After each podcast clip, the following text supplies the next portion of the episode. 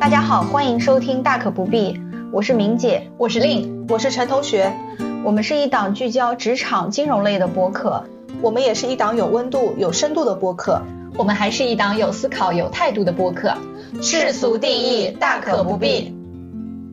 Hello，大家好，今天的节目呢，我们主要想讨论催婚这个热门话题，所以也特地请到了对这个现象深有研究和实战经验的资深嘉宾小 Y，特地邀请他来返场讨论这个话题，大家欢迎，欢迎小 Y，大家好，我又来了。小 Y 的上次来上我们大可不必栏目啊，这期节目避坑差银行，也是荣登了我们大可不必的热门话题榜单第二名。对，说明小歪同学的内容还是非常有深度 和有质量的，输出了一番，输出了一番。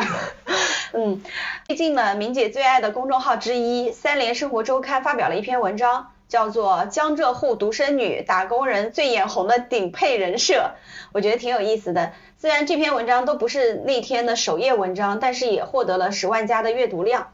他讲了什么呢？他说啊，江浙沪独生女横空出世，成为这个时代的人设样板。有人说她一生的关键词是顺遂，生活优渥，受尽宠爱，家里大小做点生意，亲戚给的压岁钱比刚入职场的年终奖都多。父母呢也给他安排好了一种避开所有劳累与凶险的生活，所以每当他的妈妈在麻将桌上提起他，总会带着宠溺的这样一句话作结：哎呀，又不指着他养家。江浙沪独生女们有一种统一的气质，就是一种恃宠而骄、内化后的云淡风轻。我们今天这三位啊，陈同学啊、令啊、小 Y 都是这样令人羡慕的江浙沪独生女的配置。所以，作为小镇做题家出身的明姐，确实感觉啊自己没有这种淡定，像我内心就总是充斥了一种不安全感，提醒自己时时刻刻不能松懈。文章里有个妈妈说，我就盼他一生开开心心，家里还有两套拆迁房，他也苦不到哪里去。这不是标准的小歪同学吗？江浙沪独生女顶配。对这个我当然也有刷到啊，下面还有一条热评的，buff 点买江浙沪体制内拆迁独生子女。就就是我，来了来了，开玩笑开玩笑，就当然我们家就是拆迁房也有个五六套啊，你这样太招仇恨了。是的，是的，我们这一期要被重复了。对啊，开玩笑开玩笑，就瞬间就有了辞职不干的底气啊，当然是开玩笑的啊。哎，太令人嫉妒了，我都想把这个嘉宾赶出去。不要赶我。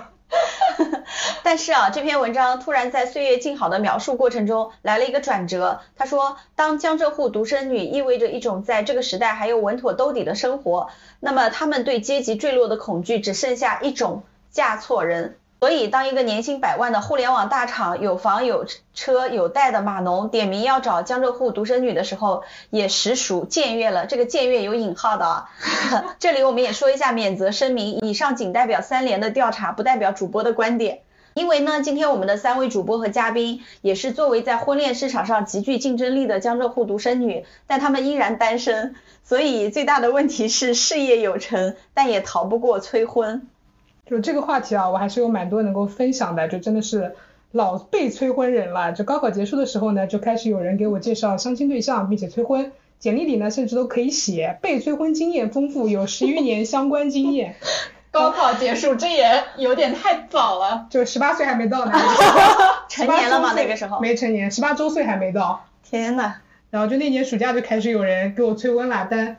后来就因为要出国，这茬反正就放在了一边，也没有接这个事情。但是还是有一些比较有趣的被催婚的小故事可以跟大家分享一下啊。一个就是像我奶奶他们这些老人家有一个买菜论，嗯，就说婚恋市场就相当于菜场，早去的人能捡到新鲜的菜，晚去的人可能就只能捡到一些比较差的菜。那我的应对就是话术，奶奶，我去的是高端市场，进口超市，二十四小时有新鲜的菜。然后还有一些。亲戚可能会说，就什么样的年纪该做什么样的事，嗯，那我也会怼回去，我说那在古代，人十三四岁就可能就结婚生子啦，那现在是犯罪，你这个事情要我照着做吗？人家也是很难有回音。然后还有像一些成家立业论啊，不孝有三论，就针对这些论调呢，我也是去读了一些古文，学习了一下这些话到底是什么意思。就其中像这条不孝有三。里面讲的是父亲没有了可以继承一些官爵或者是皇位的子嗣，然后这时候我就大喊，爸，你早就绝后了，你早就不孝有三了。然因为他没有儿子。啊，我说我进不了族谱，然后他们就当我发疯，然后也没有人听我的讲事了。这么多年的话呢，就还是有蛮多的亲戚啊，或者是一些一些我爸妈的朋友会给我介绍很多的相亲对象。那我的应对就是，我既然不想结婚，我就在微信上给这些相亲男生列了个分组，然后这个分组里面现在大概有个十来号人。我刚想问有多少人？有标签的吗？有标签，就统一打的标签是相相亲男亲男某某某。然后这些男生呢，我也不是说就给他们放置 play 了，或者是完全不理了，就会在我这儿变成一个相亲信息的中转站，就我会把它对接给有需要的女性朋友。有成的吗？呃，有谈的一两个，但最后应该是都没有成。哦，你变世纪佳缘了。对，差不多差不多。你是整理了一整套的话术是吧？对我有应对的话术的模板。厉害厉害厉害厉害！说明你很有做金融、做营销的天赋。对，有 SOP 了已经。对对对，标准化、模板化、体系化，就说明我的宿命不是婚姻，不是家庭，最后还是银行。那你们两位呢？两位主播有没有被催婚的经历啊？那肯定有啊，都真的这把年纪了，没有。我爸妈可能催婚的方式就没有小歪这么直接了，他们就说，哎呀，别的都好了，就差你结婚了。你结婚的话，我们都任务完成了。我也不知道谁给他们下的 KPI。不是你结完婚，他会说你生孩子，我们还得给你带孩子。有新的 KPI。对对对对 对二胎呢？啊，对对对对对，是的。是的，包括生孩子也是说，就是哎，现在还能给你带带孩子，年纪大就带不动了。那你说你不用担心，年纪大也没有孩子。或者他们就会说，如果说不结婚的话，那以后你一个人要怎么办？那婚总是要结的。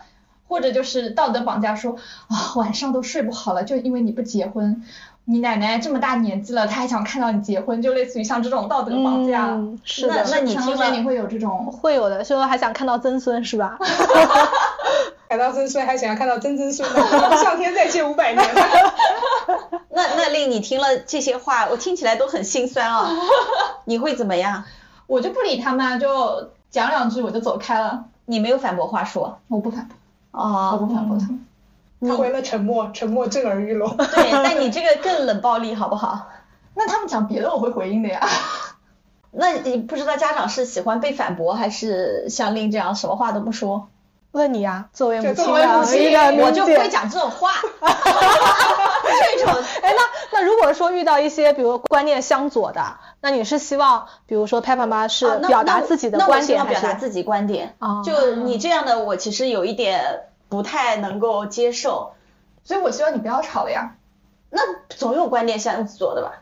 知识有回应，要做到回应，虽然是反驳他。对，因为我我希望你告诉我你在想什么。啊，呃，所以我不是老要好奇的问你，哎，那你怎么想？你怎么你怎么说？嗯，就我觉得有时候人的状态的话，可能很难跟父母去解释，就这种状态，或者说我现在觉得单身还挺好的，但这是不是他们想听的？那索性大家就不要各自烦着各自了。但是也要告诉他们你自己是怎么对想的。我我是比较倾向于有回应的。对就哪怕你意见完全跟我一百八十度相左，因为父母啊，就在你工作上的事情上，他可能觉得说你已经长大成人了，但在就是婚恋上，他还是觉得你像小孩子，有必要去把你的观点就告诉他。，对对对，就像我告诉了之后，我妈就产生了转变。哦、但问题是，我不觉得我告诉了我父母，他们会改变他们的。那你就是给他们贴标签了，说不定他们也也有会改变，你不要用老眼光看他们。嗯，至少得告诉他们，就你是怎么想的。对，爸妈也是在进步的。是的，他们也像我妈在进步。一开始就是只是说要结婚，现在都自己在研究这个事情。生孩子的事情，一个人怎么生孩子？那陈同学有没有这样的类似的经验？肯定会被催婚啊，但是我的做法可能确实跟林也会比较像，就是我也也是沉默派是吗？对我也是沉默派，啊、置之不理，我我会说再说。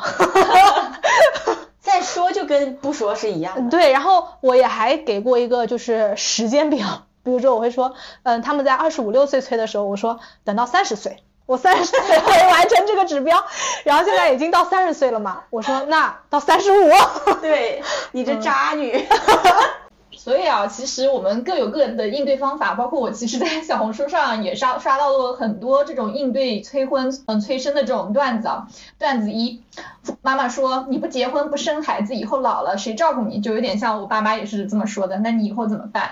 然后小红书上的段子，孩子就说只要死的够快，就没有人照顾我。对，还有还有的就说我都已经潇洒几十年，快活几十年了，最后几天痛苦是我应该的。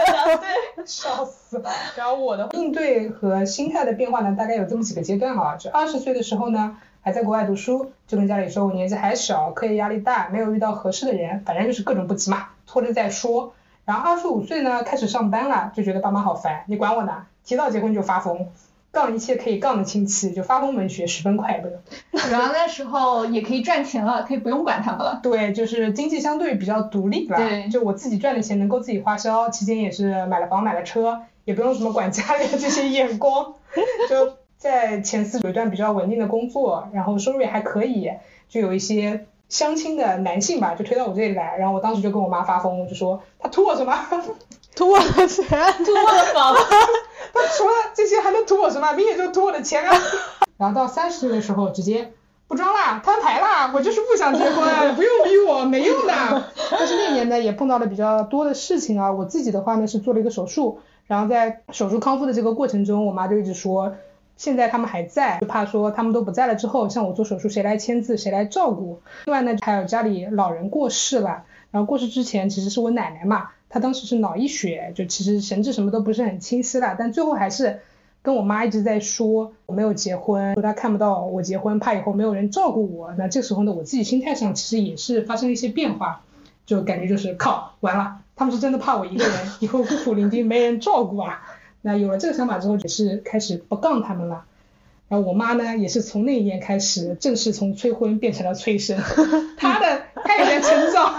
对对对，你妈也与时俱进。嗯，对，所以其实还是父母也好，然后都是有中国人的传统观念在里面，就像他们的话术都是一样的。对，其实父母养儿防老，父母大多数的催婚其实还是怕说你过得不好，或者是他们不在了之后你怎么办，还是基于这种关心层面的会比较多一点。也跟大家分享一个就我自己身边的故事，就有一个我爸爸朋友的小孩，也是拆迁户啊，家里排行老二。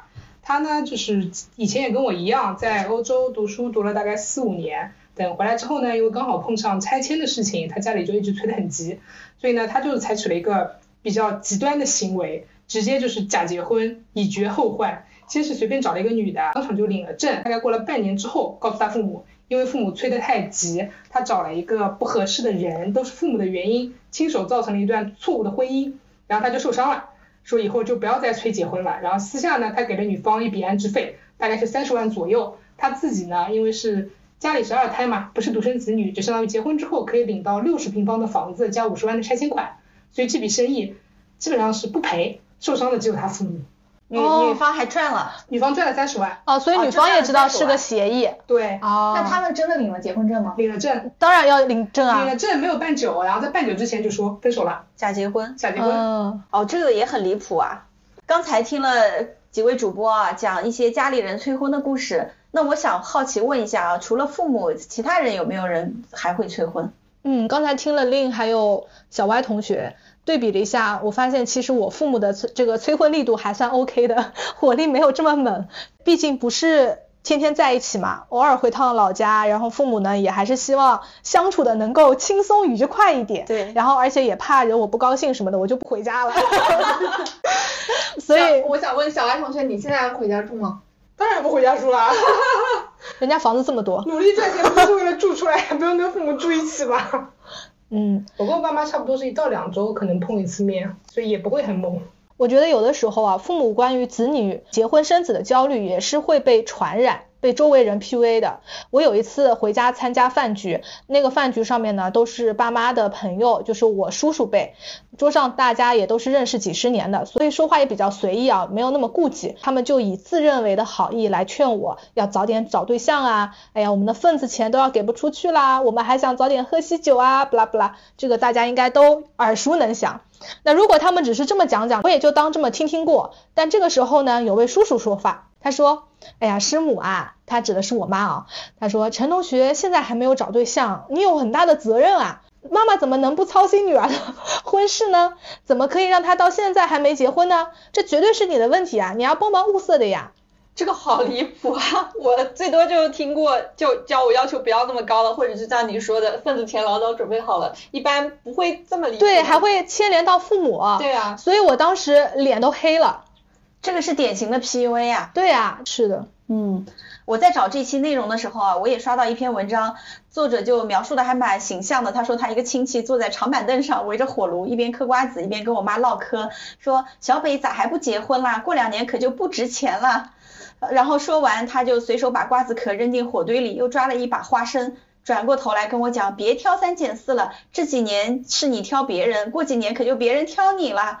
啊，我看到这篇文章，我就当时就很震惊，感觉这什么不值钱了，别人挑你了，这种话太过分了，是可忍孰不可忍，我看了都很生气。那么三位独生女有没有听到过这样过分的话？我其实听到过，特别是别人挑你了这句话，我还是有听到过的。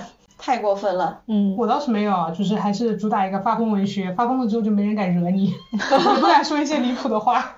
对，还说不值钱了，好像人是货品一样的。嗯，就他的观念里面，就还是觉得女生是到了一定的价格是要被卖出去的，这种老的观念在，嗯，非常的迂腐糟粕。嗯，所以那场饭局之后呢，我就直接就黑脸了，我话都不怎么说。然后我妈呢，我也感觉她稍微有一些尴尬。饭局之后呢，我妈确实也表达了，她说：“你看你自己不着急吧，别人都来说我了，我都要被催了，感觉到了一丝丝尴尬。”是的，那明姐，你有没有遇到过这样的情况来催你的？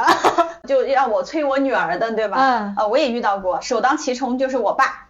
过年，今年过年的时候，我是先回老家，先一天回去的，我们女儿还没回去嘛。嗯。呃，我爸吃年夜饭的时候，趁我我女儿不在嘛，他就说啊，皮皮妈什么时候找男朋友啊？当然就讲我女儿名字啊。嗯。他说再不找就成剩女了。后来我女儿才二十五岁嘛，当时我饭局上饭桌上我脸就拉下来了，我说你在瞎说什么？然后我弟就打圆场说，呃，皮皮妈还小不急。嗯嗯。后来我就很严肃的说，我说不管她多大，我绝对不允许你们用这种侮辱性的话来形容一个女生。后来他们就不敢讲了。好勇啊！因为他们本身也说不过我啊。嗯。再一个，我的态度一直是比较坚硬的。如果在我自己比较坚持的事情上，从这个以后，每次回去呢，他们其实又想催的。对，肯定想讲。对我妈呢，又不敢。我妈呢就会偷偷伸着头啊，她偷偷摸摸问我女儿有没有男朋友啊，有的话带给外婆看看，外婆就放心了。嗯。但是呢，没有人敢催，因为我在家里还是比较有话语权的，毕竟我是大女主，一人之姐。呃，我发现长辈总是喜欢说啊，你有男朋友，你有结婚，你生孩子，奶奶就放心了。我奶奶也经常讲这种话，对我妈也讲，但他们这种态度还是可以呃接受的，对吧？但我后来就是有一段时间，我每次去我奶奶就会讲这种话，然后我就很不回去了，对不对？但其实也有可能是你奶奶也找不到比较好的一些共同的话题来聊这个事情，她也可能是出于对你的关心。这个倒是跟前面陈同学说的这个地位很重的 男性的叔叔不太一样。对，所以我对于我父母也好，或者对于我奶奶，甚至我家里人，其实他们都是好意，所以我一般不怎么会去直接刚他们。就明姐这种很强势的态度，其实也是一种发疯文学啊，发疯还是比较好用的，特别是对这种不讲理的亲戚啊。嗯，对我还有一个闺蜜啊，她自己的婚姻并不是很幸福。有一次我们喝下午茶的时候，她还说，呃，你女儿要抓紧时间找男朋友了，女孩子的花期很短的。我这个也是现开销的，我都是当场反驳。反正我在这种事情上，原则就是能指责别人，绝不委屈自己。尤其当被 PUA 的是我女儿，我绝对不允许的。嗯。不过我其实有一点啊，还是不太能理解她的。如果她自己过得很幸福，那来催婚，我觉得也有说服力，对吧？也就罢了。她自己是从婚姻里逃出来的。我就不知道他为什么要为这种制度站台，里面的逻辑我是没有想通。这个不是有一个说法吗？就现在对女性恶意最大的其实就是女性中老年的女性，就她其实可能本身没有这种恶意，但在这个社会制度下，她其实没有自己的想法，她也是站在了这个秩序的这一边，出来说为这个制度站台，然后讲一些其实我们听起来并不很中听的话。对，后来我一个朋友就说，可能他是跟这种制度共生了嘛。嗯嗯，你凝视深渊许久，就变成深渊的一部分了。是的，斯德哥尔摩。那小歪，像你这样的拆迁户大家庭啊，肯定亲戚很多。那有没有人这样指责过你爸妈？就我的情况其实还好，因为跟我关系比较近的有一些表姐们嘛。他们基本上社会地位跟学历都还可以，基本上也是老师或者是大行分行的管理岗，同理心比较强。像碰到催婚这种情况呢，也是会帮我说话。然后像一些比较远的亲戚呢，也基本上是有求于我爸妈，所以不太会讲话特别难听。主要是腿还需自身硬啊！感谢我爸妈这五十年做人这么努力啊！对我，我之所以比较有话语权，也是我比较努力。嗯，对，同理同理，他们不敢来拿我怎么样。是的，所以说，与其 PUA 自己小孩，激孩子还不如激自己。对，是的，然后大多数的亲戚催婚呢，就还是有一定拍马屁性质的嘛。类似于说你们家条件这么好，总要有人继承。有人继承，我的天，真的继承者。我当时就无语了，我们家是有皇位吗？要我继承？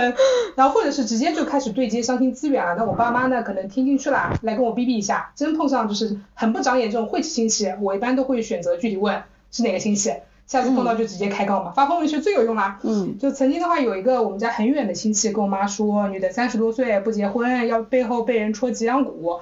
我后面就是碰到他之后，问候了一圈他们家的情况，真实的问候，不是骂人的那种。最后来了一句，我爸妈体检状况都挺好的，没听说骨头哪里有问题啊，轮得到被谁戳脊梁骨啊？反正他脸色挺难看的，后面也没有再听说就对我的这个催婚这方面有什么那样的说法。这个人呢，也就从我的催婚史中彻底消失了。嗯嗯，还是要反抗。嗯，发疯有用，一定有用。哎，我就是恨我当时没发疯。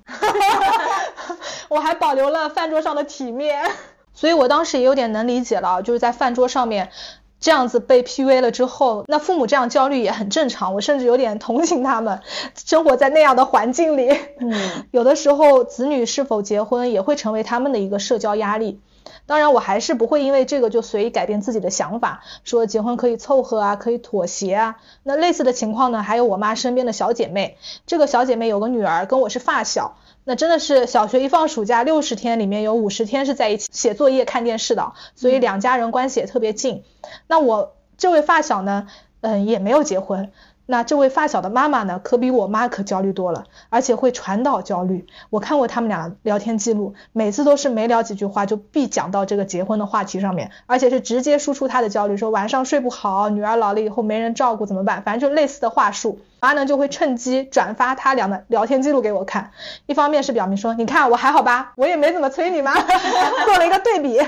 另外一方面呢，就是顺着这个话题，哎呀，你确实也应该是时候开始找对象啦。不过这样的次数多了之后呢，我妈也会有点受不了，从一开始对这位发小妈妈的应和，然后现在也已经慢慢变成了劝导，就说女儿他们自己的幸福自己会会打算的，嗯，不要这么着急。然后我就更加受不了了，我就直接跟我妈说，以后这种聊天记录不要转给我看了。就大家真的也都碰到了很多，就刚刚说的亲戚啊，或者是爸妈的朋友之间的催婚。那我是老被催婚人了，为大家提供一些解决的思路。就主要一点，发疯绝对有用。就感觉我一直在强调这几个字，但确实有用。本质上呢，还是亲戚跟你的交流层面可能比较浅，他们也不知道到底跟你有什么共同话题可以聊，不可避免的就聊到婚恋话题。这时候我一般都选择主动出击。聊一些其他的话题，像买房、买车、社会热点，只要你能发疯、能聊，永远轮不到他们来跟你催婚。第一点的话就是拓宽我们的聊天思路，开场先礼貌寒暄一下近况，有小孩的就聊升学、聊 K 十二、聊学区房，他家这么多年没换房的话就聊新盘、聊房价，他家小孩在大学啦就聊出国读研、聊未来职业规划，老人如果还在就聊聊老人的身体啊、养老规划。一般正常一点的人呢，就顺着你的话题开聊了，不会再回到这个催婚的话题上。那如果是碰到这种比较傻叉的亲戚呢，那你就选择主动出击。如果还揪着不放，就顺着刚才的聊天思路开始阴阳他。这么不识趣，我就让你知道，跟我聊天是你自找没趣。举些比较极端的例子啊，小朋友读书这么差，学校这么差，不考虑买个学区房转学吗？这么久了还住老房子，不考虑改善一下吗？这不得出国镀个金，不考虑吗？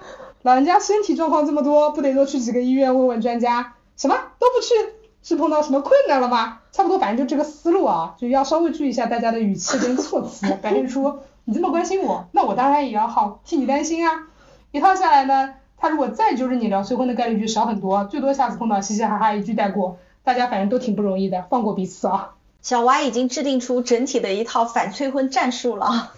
就看得出来，就是我确实被催婚的时间很久了，经验十分丰富，身经百战，形成了固定的 SOP。嗯，而且斗争经验也非常丰富，也能看出你的盖洛普沟通和纪律。是的。那接下来我想跟几位讨论一下嗯老一辈人，刚才大家说的比较多的就是你老了没有人照顾怎么办？我发现，嗯这个是最多的一个催婚理由。那我另外也想了解一下，他们催婚的原因到底是什么？我觉得可能还是这个固有观念吧，就觉得好像跟读书一样，读完小学要读初中，你毕业了之后就是得结婚，就感觉是一个必经之路。之前小红书上面不是也有一个很火的视频嘛，有一个东北妈妈催女儿结婚，高谈阔论，嗯，情绪高昂。等她女儿一反问说，那结婚到底有什么好处？妈妈瞬间语塞，转头就走了。但是呢，她这个妈妈也挺奇怪，她最终的结论就还是得结婚。我设想一下这个场景啊，如果我这么问我妈，我妈可能她也不一定能答出来，不过也有可能说那，嗯，比如说她说那男方可以照顾你啊，但是就是嗯也是从孩子的角度出发来讲，解读这段婚姻的一个概念。嗯，其实我也这么觉得，就是会跟文化观念是有关的。嗯，对于中国或者说对于东亚来说，都还是强调他人、强调家庭，或者说是宗族，强调集体、强调奉献、强调责任、强调传承。但唯独就是不强调自我，这个跟西方的文化还是差异性蛮大的。再加上中国又是个非常注重孝道的国家，善事父母为孝，千百年来都是遵循这样的一个儒家文化，更是 催婚催生的一把好手。还有刚刚我们小歪同学这边也提过的那句话“不孝有三，无后为大”，对吧？就是孟子说的，是认为不娶无子，绝先祖嗣。我自己的分析啊，就跟令讲的一样，老一辈中国人呢还是追求群体性，他们会觉得，哎，我跟大多数人一样就好了，不要与众不同，这样他们会不安全。就像以前那个的时候啊，他们都穿着蓝的灰衣服，嗯这样就埋没在人海中是最安全的。他们就会觉得，哎，大家都结婚了，你也要结婚，这样才正常，不然就是不正常。不正常对他们来说是挺可怕的一件事情。另外呢，就是他们眼睛里看到的单身汉、老光棍、老姑娘都是很可怜的样子，农村里就叫无保护，病了都没有人管。另外呢，还有就是他们其实自己也想象不出，一个人不结婚的话可以做很多事情的。在他们的世界里，一个人不结婚就孤零零的，什么事儿都没有。现在工作这么忙，娱乐这么发达，可以做的事情这么多，在他们那个年代呢，是以家庭作为最小单位，以他人作为关注中心，其实是比较忽略自己感受的时代，所以他们不能理解。这个也倒是可以理解他们的想法啊，可能也是时代发展的太快带来的一个代际鸿沟。刚才我们已经交流了一下父母的想法啊，但是我现在也很好奇几位的想法，为什么不想结婚呢？还是想结婚但是没有行动？那如果是这样子，是不是说明内心深处还是不想结婚？我想听听大家的真实想法。我是这么认为啊，就是想不想结婚这个事情，可能对于当代女性来讲，没有这么两个极端的选择。当然，每个人的情况也不太一样。比如说像我的发小，她是没有谈过恋爱，而且现在也没有结婚的打算。我们之间就交流过这个话题。他说他从小就没有幻想过自己结婚、穿上婚纱的这个时刻。他一想到自己要跟一个人天天待在一起，要在一起几十年，他就觉得很可怕。那这个跟我就还是蛮不一样的。那我小时候还是幻想过自己的婚礼像什么样子啊，就穿上婚纱裙啊，对会怎么样？嗯，所以我觉得并不是所有的人，就像对我发小来讲的话，并不是所有的人都向往婚姻的，有的人可能就是注定独走江湖吧。那我的话可能还是比较传统，从小别人眼里的乖乖女，我小时候就是幻想过这种场景，但是到了大三大四之后，我感觉深埋在体内的反骨就慢慢显露了。现阶段我是越来越觉得要认识一个人，喜欢上他，跟他磨合，去缓解，这种都太耗费精力了，就还没有开始就已经开始打起退堂鼓，所以对我来讲的话，就是可以结婚，但没有这么大动力。那如果这样子的话，你老了谁来照顾你呢？我相信会有养老产业，好的好的，我们以后大口币也可以往这个方面发展。以前也没有互联网啊，对，嗯，对哦，还是有人照顾的。对我们这一代的发展还是充满很多不确定性的。其实老一辈以他们的经验也不一定能看到头。都可以跟父母实在不行，大不好好说。了我们可以抱团养老啊。好主意，是吧？我觉得我其实还是跟陈同学的这种观念还有状态还是蛮相似的。嗯，可以做也可以不做，就它不是一个必然选项。我觉得这件事情其实我们会有更多的可能性，因为现在我们这一代跟我们父母那一代，它的变化其实已经蛮大了，包括我社会整一个发展，它也是变很大。我们有非常丰富的精神世界，我们也有非常丰富的一个兴趣爱好，我们也不会自己一个人孤单的窝在家里面，对吧？做做一个宅女，我们有这么多丰富的一个联系方式，就像我们录大可不必一样，我们没事情也可以约上好闺蜜、好朋友，我们去做自己喜欢做的事情嘛。结婚它不是一个必然的选项，它可以发生，也可以不发生。那可能从我们父母那一辈来说，他们那时候也没有那么丰富的一个精神世界吧，对吧？他们除了结婚生子，除了工作，那他们还能干什么呢？他没有这么多娱乐的环境，也没有这么多丰富的一个可以跟别人交流的这么一个机会。但我们其实这个社会已经发展的很不一样了，所以我们可以有更多的选择，而不是说我一定要坚持的、执着的去选择，嗯，看起来好像那一条正确的道路。嗯，我还是可能也会是有点反骨在嘛。就我为什么一定要走传承？我为什么一定要强调责任？我为什么不能为自己而活呢？嗯，就哪怕我后面我结婚了，那也是因为我自己想结婚了，而不是被这个社会、被我父母逼着去做。就我要做我自己。所以在你眼里啊，在令的眼里，是不是工作比结婚更刚需？当然呀、不然我怎么活下去？我 要赚钱，明姐，就是没有老公，我还可以赚钱，但没有钱我怎么办？我不能你可以找老公养你。找老公养你啊！那我可能没有想过这个道路。那万一他不养我呢？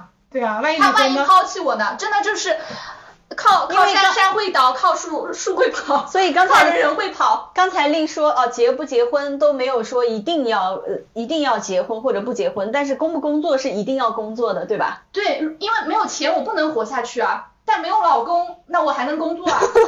这个就是问题所在。嗯，嗯，呃，我还是蛮认同令的观点的，就现在这个时代的话，还是花更多的时间跟自己相处吧，因为婚姻原始的意义本来就是社会的本能嘛，嗯，也是社会的最小生产单元，弱者依附，靠着老公嘛，就是刚刚的说法。嗯但现在的话，经济环境也是发生了蛮大的变化的。我们现在所处的这个时代，其实，在父母的认知里面，他们也没有经历过。而且说一个经济学常识吧，嗯结婚率、生育率是跟社会的发展程度和受教育程度是成反比的。现在这个情况，就经济也下行，低欲望社会嘛，大家都做好自己就挺好的了。啊，另外的话，我是觉得可能父母这一代他们也没有更多的时间去认知自己。现在大多数人看到母亲的标签，就她甚至都不是你母亲，她自己，她没有自己的名字，她都是谁的妻子或者是谁的母亲。就像我有些同学，他们有了孩子之后，都已经不叫自己原来的名字了，微信的名字都改成了什么什么妈，哦叉叉妈。对，你想连明星也是，对吧？什么糯米妈，谁什么谁谁妈，对吧？是的，啊，这个就是也是我们这个社会的问题吧，就感觉东亚的社会都是人可能还是依附于他人的这个社会意义，就没有很多来探究自我。但我是觉得人还是要花更多时间了解自己，因为我现在三十岁，然后也在开发很多的新的兴趣爱好，发现自己有很多事情要做，根本来不及说去为了一个男的去浪费我自己的时间，这样很犯不着。然后还有就是同理心吧，因为现在这个社会就感觉说是你只要不结婚，你就是异类，你就是少数群体。对。但我觉得我们有必要为这个少数群体发声，因为你也不知道什么时候你会变成这个少数群体，对吧？现在整个的社会也是有在变好，年轻的男女也都在觉醒嘛。就像最近的一些电视啊、电影，像芭比就是在讲女性的自我意识觉醒。我也一直跟我爸妈说，你们不用考虑我怎么样，或者是你退休了之后就做你自己喜欢做的事情。我也跟我妈讲说，你为了我爸结婚之后很多自己的朋友都没了，嗯，现在都是跟我爸的那些朋友在玩，我也觉得没有必要，你爱干嘛就去干嘛，想干嘛就干嘛，钱不够了跟我说，我就这么跟我妈讲的。嗯，在你不结婚这件事情上，你爸更容易接受，还是你妈更容易接受？我爸跟我妈其实都不接受，我爸呢就不会就是明面上的跟我表现出来这件事情，就像你爸爸是永远是沉默的，对永远是妈妈在对对你开口，对，但其实他们两个都对这个事情有意见，是的，是的，你是他们共同的，共同的输出口。就比如说我爸妈他们吵架了，我妈对着我爸输出，但只要涉及到我的婚恋问题，他们俩会一致调转矛头对着我，我就是那个就被众矢之的。然后另外就是我之前也看到李诞说的啊这话是，嗯李诞说就害怕结婚不是病，一个社会非要人结婚才是病。嗯，就对的，我还是那句话，就是为少数群体发声。社会总是多样的嘛，不要总是排斥一些少数的行为。嗯，所以一个社会它和谐的表现，应该就是它允许很多不同的人发声，但是又彼此尊重，这个才是和谐社会的意义。君子和而不同。对，是的，嗯，我我比较同意小蛙关于婚姻的制度啊，因为其实我是学经济学的嘛，我我是觉得婚姻它其实就是一种经济和社会制度，它所以就一定是具有一定时代性的。比如说在农耕社会或者狩猎社会，经济不发达的时候，那么人与人，尤其男性和女性，他一定要相互合作才能完成生存挑战，所以必须结婚。他还要多子多福，因为这样家族壮大了，才有更多的生产力，才能获得更多的资源，才能活下去。其实我们都想想，以前都是一夫多妻的，嗯为什么会出现这种情况？实际上就是为了多生孩子，嗯这个是当时的生存需求。但是到了工业社会以后，尤其是现在的互联网社会，生产效率大大提高了，再加上城市化的社会分工越来越细，陌生人的合作越来越顺利了。就像令说的，他一个人出去旅游，又能认识很多新的朋友。那在过去没有互联网的时候，是其实是很难想象的，都不知道外面可能把你女大学生拐骗了。我们的 我们那个时候的故事，对吧？所以家庭这个时候作为一个最小单元，它对一个人的生存作用越来越小。以前我们记得像爸爸那一辈啊，换灯泡，嗯，比如说修修电器，嗯还有这个跳闸了，对对对保险丝跳闸了，这个家里都得男的干，嗯没有男的干肯定不行。现在谁干了？物业，物业都能来把你这些全部包掉了。啊，这个我突然想到一件事情，就是我妈妈在结婚前，是我外公跟她讲的。嗯、那时候他们不是要翻那种被子嘛，嗯，我外公就就跟她说，他说，哎呀，你连被子都不会翻，因为他们那时候好像要缝啊什么之类的，那你以后结婚怎么办？他就说，那现在可以直接可以就是拉链拉上，哦对对就根本不需要翻被子了。所以这个社会其实是在慢慢进步的。是这样子，我小时候我就不会腌菜嘛，我就想这完蛋了，以后我长大了不会腌菜，也不会杀鸡怎么办？我结婚以后我都没法生活了。现在你看，我们也不需要腌菜，也不需要杀鸡了。所以就是就在刚刚的话，就是不需要有人有谁来照顾你，最重要的还是经济独立。对对经济独立，所有问题都能解决。对，呃，我我个人觉得不一定对啊，就是婚姻作为一种社会和经济制度，它已经不再是生存的刚需了。说白了，有可能是制度落后于经济的发展、时代的发展了。所以这也是这代人结婚率大大下降的根本原因。我自己觉得，就像二零二二年去年，当然疫情也有关系啊，中国结婚才六百八十三万对，呃，结婚率大大的下降也是不争的事实。今年的生育率可能也只到了八百万不到的嘛，生育人口。另外呢，嗯，可能就跟几位自我意识觉醒有比较大的关系。我们都以自我为中心嘛，在这种习惯下，其实亲密关系的磨合会更加有挑战。比如说，我们常说找到自己喜欢的就结婚了。刚才两位主播也说，其实我不太认同这个观点，把婚姻跟爱情等同起来。我看过研究，这个是二战以后才有的，之前就根本就没有这种现象。嗯一直讲门当户对，不光是国内，其实国外也是这样。那大家都没有把它联系起来，所以再换回过头来，哪怕是很相爱的两个人，如果是走完漫长的一生，其实还是需要要具备为对方牺牲的勇气的。这个牺牲这个词，实际上在我们现代人里面是很难得的，至少我我觉得我个人比较难做到。所以我们要在亲密关系里要放弃一部分自我，这个想想也挺可怕的。所以我我是比较能理解你们的啊。然后亲密关系里还要为，比如说发出现问题，主动沟通磨合，我愿意为你断尾，相当于改变一些自己。一些说话习惯、生活习惯都挺难的，而且说实话，不太可能发生两个人的生活质量比一个人的高质量的生活幸福的情况。这个还是在现代社会里蛮难的。这个是也不是我我说的，是我听过那个贾行家有一期节目他就说的，当然他是有结婚的嘛。所以爱与不爱，个人觉得可能只是必要条件，但良好的亲密关系的经营能力才是充分条件。这个能力我们有点欠缺。毕竟我们现在还都在了解自我的过程当中，而且你们还有关键问题，你们是江浙沪独生女。你看父母催婚的理由都是老了有人照顾你们，你刚才我也很震惊。嗯呃，点题了，对的，确实点题了，因为像我们这一代的江浙沪独生女都是被好好照顾的，父亲也父母可能也无法接受你为了他人去牺牲委曲对求全、牺牲自己，这也不太现实。是的，对，而且讲实话，在家里面可能现在做家务啊、烧饭啊，更多的是我爸。我原来觉得嗯爸爸在家里面烧饭不是一件很正常的事情嘛，后来读了大学，然后跟他们交流，大家家里面都是妈妈烧饭。对于我家里是爸爸烧饭这件事情，他们觉得很震惊，我才知道说啊，是这样的吗？这件事情让人很震惊吗？是很震惊。我家里也都是我烧饭的，就 就、啊对，就是这个观念还是不一样，所以我们家不会有说我没有人照顾，因为我永远是照顾别人的那个人。哦，哦那我家也是我爸烧菜。在我们那边没有这种事情的，就是我爸我爸实际上没有退休之前都是我妈烧的，然后他退休了之后突然也自我意识觉醒了，他开始烧菜了。就是这个就是江浙沪的特点。我家是一直是我爸烧菜，然后自从我爸 退休之后，家里所有的活都是他。真的，这江浙沪的特点啊，同志们。好的，今天我们四位也讨论了这么多啊，呃虽然也得不出一个正经的结论，但是也输出了一些自己的想法。那么也欢迎大家在评论区给我们点赞留言，有些问题我们主播都会及时回答。今天的节目就到这里喽，拜拜。拜拜。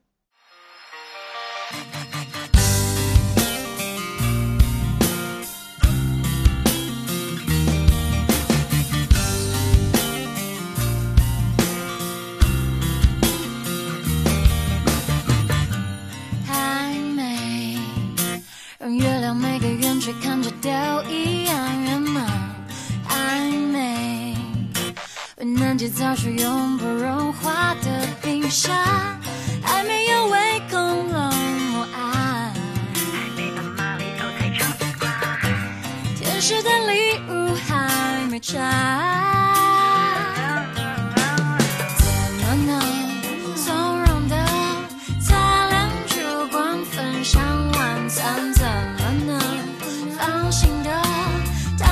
谁平凡的衬衫？